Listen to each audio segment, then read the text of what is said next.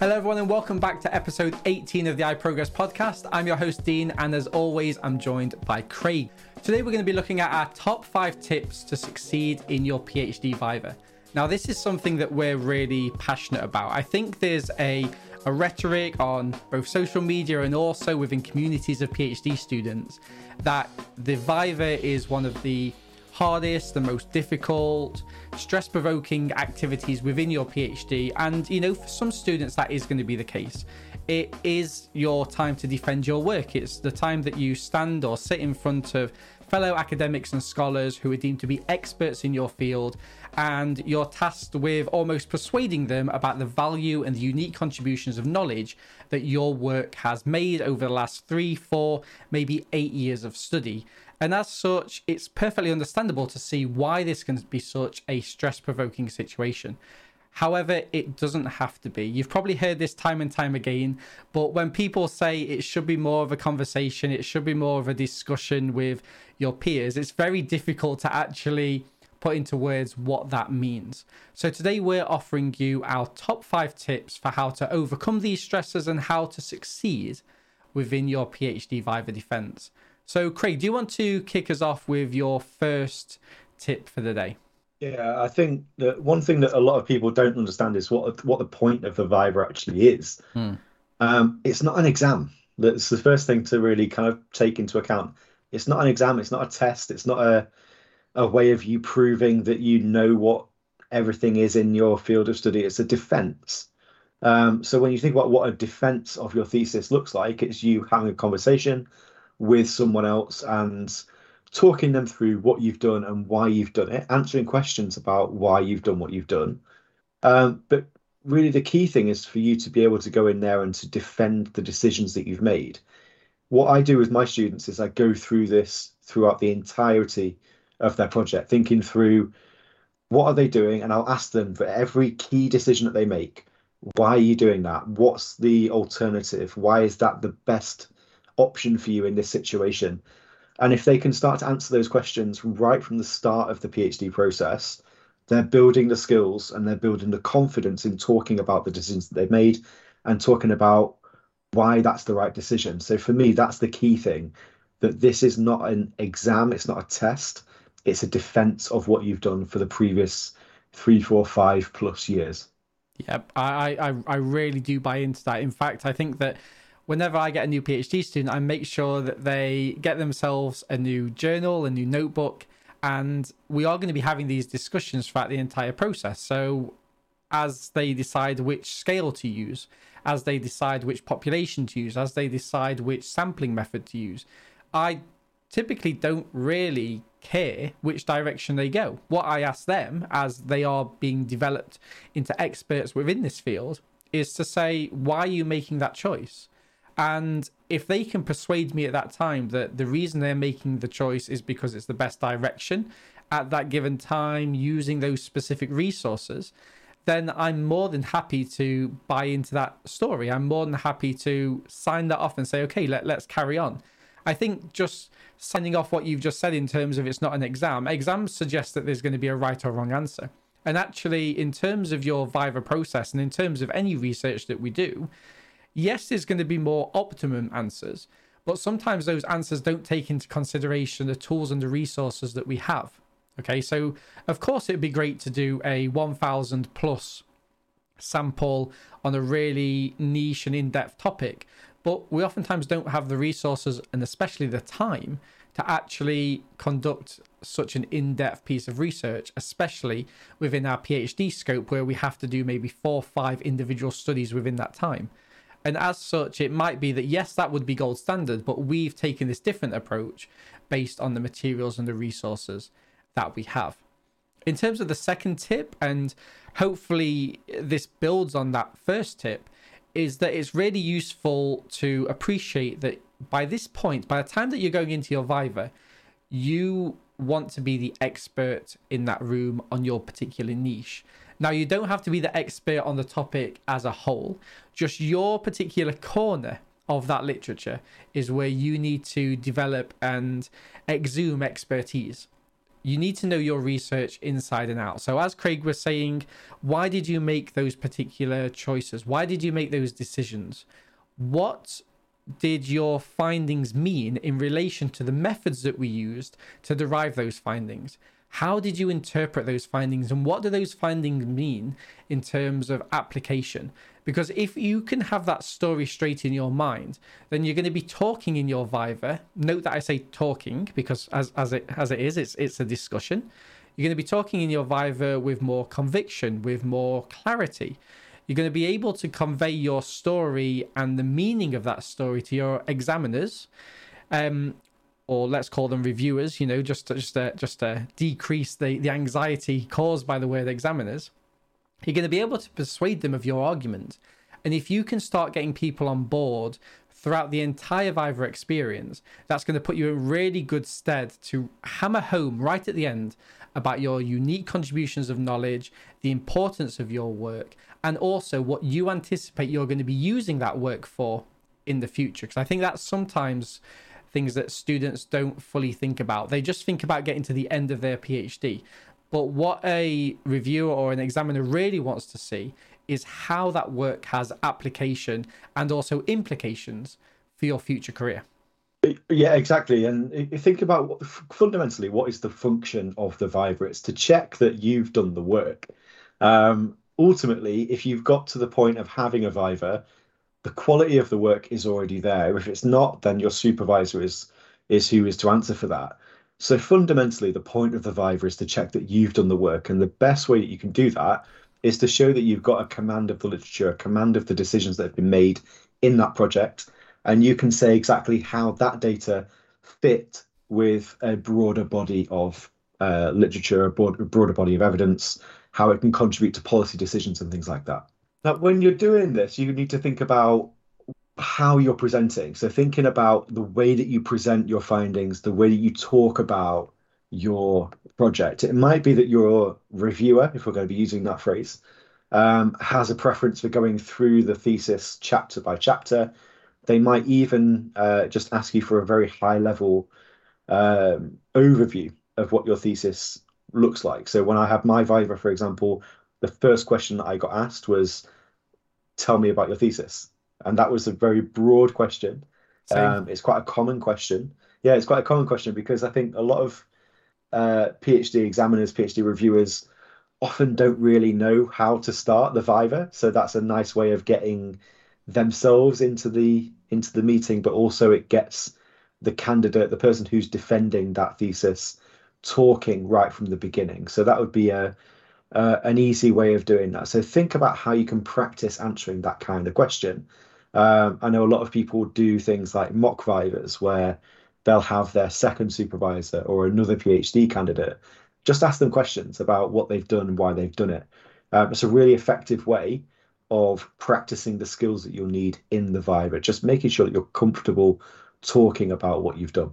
Yeah, I, I think that I, I definitely echo that, but also as somebody who has both chaired Vivas and examined reviewed Vivas, it can almost be a very awkward situation for, for the academic as well. So you're you're faced with somebody that you've uh, most likely never met before. You very rarely come in contact with their work if if they haven't published that much, and you're we're now conducting in the UK at least. Lots of our vivas online still so you have that remote aspect. So you don't really get a, a taste for the person or the university if you've never been there before. And so it can be a daunting experience for the for the reviewers and also the chair.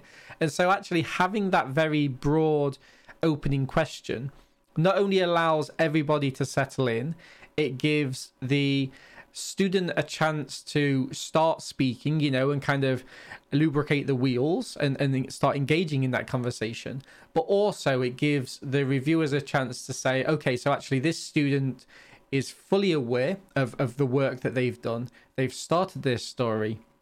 And now I can start to delve in, ask more questions on that story, chapter by chapter. And that's a really good way to facilitate these these discussions so do watch out for that question building on that element of practice however is our fourth tip which is to start anticipating some of the potential questions and challenges that you might be facing within your Viva. Because if you can start anticipating the questions that you're going to be asked, that will allow you to better prepare and hopefully reduce those anxieties because you almost know what's coming.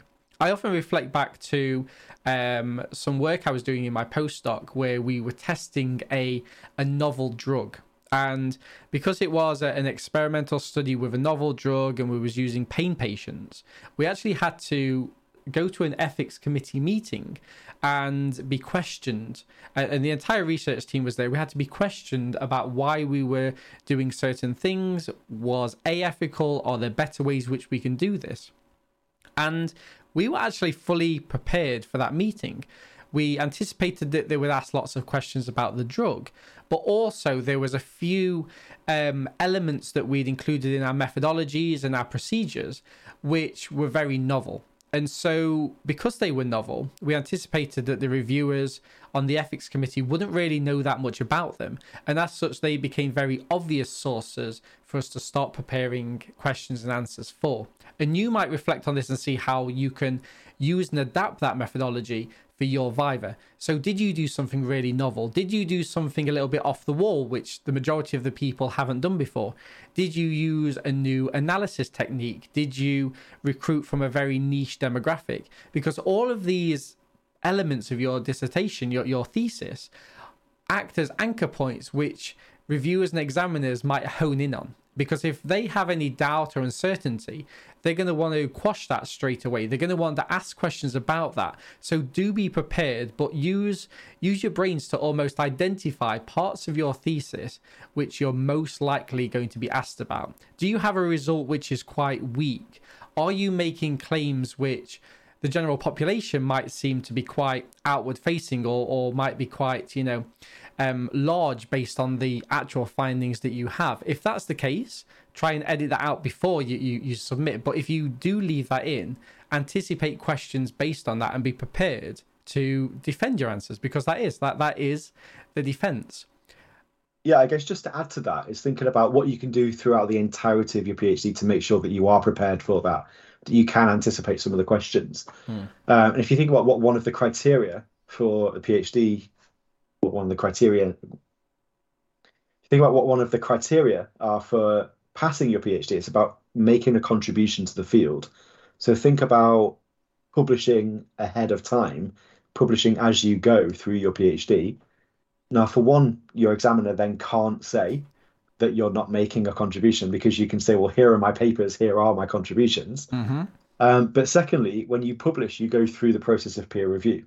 Um, peer review can be, as we've already discussed in a couple of uh, podcasts, can be quite brutal in terms of highlighting even the smallest limitations in your work, limitations that you might not even agree with. But what it does is it gets you into the habit of thinking about what somebody external to your research team might pick up on in your project. So then you can start to frame your defense around some of the limitations that have been picked up in uh, in peer review. So that'll help you to prepare some of the questions that you might be asked by someone who is external. What that does as well is hopefully mean that you can stay calm and focused in your Viva, which is our fifth tip.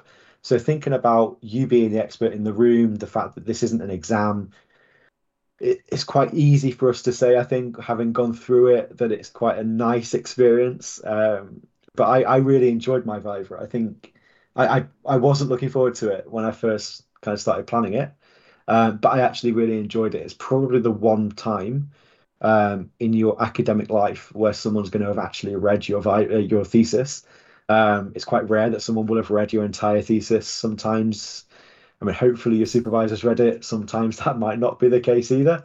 Um, but it will be a time where you know that someone's read your thesis because they're being paid to read your thesis, to ask you questions about it, to to show an interest and to be interested in that. So think about the fact that you are the expert in that room.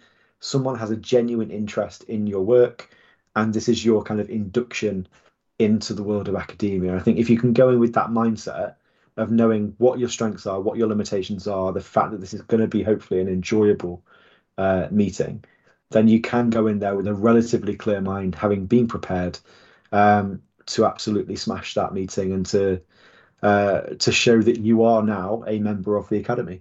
Perfect. Yeah, and, and and obviously we appreciate that there are going to be certain individuals who have a propensity to have those levels of anxiety, you know, and discomfort during situations like this. But that's where this anticipation comes in. That's where this need to practice and practice and practice comes in. If you're a, a year one student or a year two student, just starting your third year perhaps, now is the time for you to be having those frank conversations with your supervisor and saying, look, this is something that I'm feel quite weak at. Can we make sure that we pencil into our diaries maybe one, two, three different occasions where we can sit down and go through this process where you can almost faux examine me and start to really dig deep in my questioning. Because if you have that experience, then you stop extrapolating in your mind what the worst case scenario could be because you've already gone through that and you've already gained some experience that hopefully is a lot more pleasant than you initially anticipated. And and like Craig was saying, please do draw on your PhD colleagues and form those communities because that can ultimately be one of the best experience to help facilitate your Viva as a whole. So, in summary, the, the Viva, yes, we appreciate it as being a very significant milestone in your academic career, but we firmly believe that with the right mindset and the right levels of preparation, you will succeed on this and it will be a pleasant experience. So, just to summarize our top tips, understand the purpose of the Viva. Remember, it's not an exam, it's a discussion about your work. Know the topic inside and out. You are the expert in the room. Start to practice, start to understand why your materials map onto your results, how you've interpreted your results, and what your results mean. If you need to, and we would always suggest doing this, call on your supervisors, your collaborators, your peers to practice your presentation skills and practice how you're going to be responding within that Viva. To help facilitate this, anticipate some of the questions which might be coming up. And we'll put out a video in the next couple of weeks on some of our top 10 questions which are likely to come up during a Viva. But most of all, stay calm. You've got this. As always, we've been Dean and Craig for My Progress, and we hope to see you in the next podcast. As always, we really hope that you found some value in today's content and have really enjoyed the video. If you have, make sure to share it with peers. It really does go a long way. And whilst you're there, make sure to leave a like on the video, subscribe to our YouTube channel, and comment down below to let us know what you thought of today's video. Do you have any insights about the subject, or is there any future content that you would like to see? And finally, make sure to catch our podcast, which is released every Friday on YouTube, Spotify, and Apple Podcast. We'll see you next time.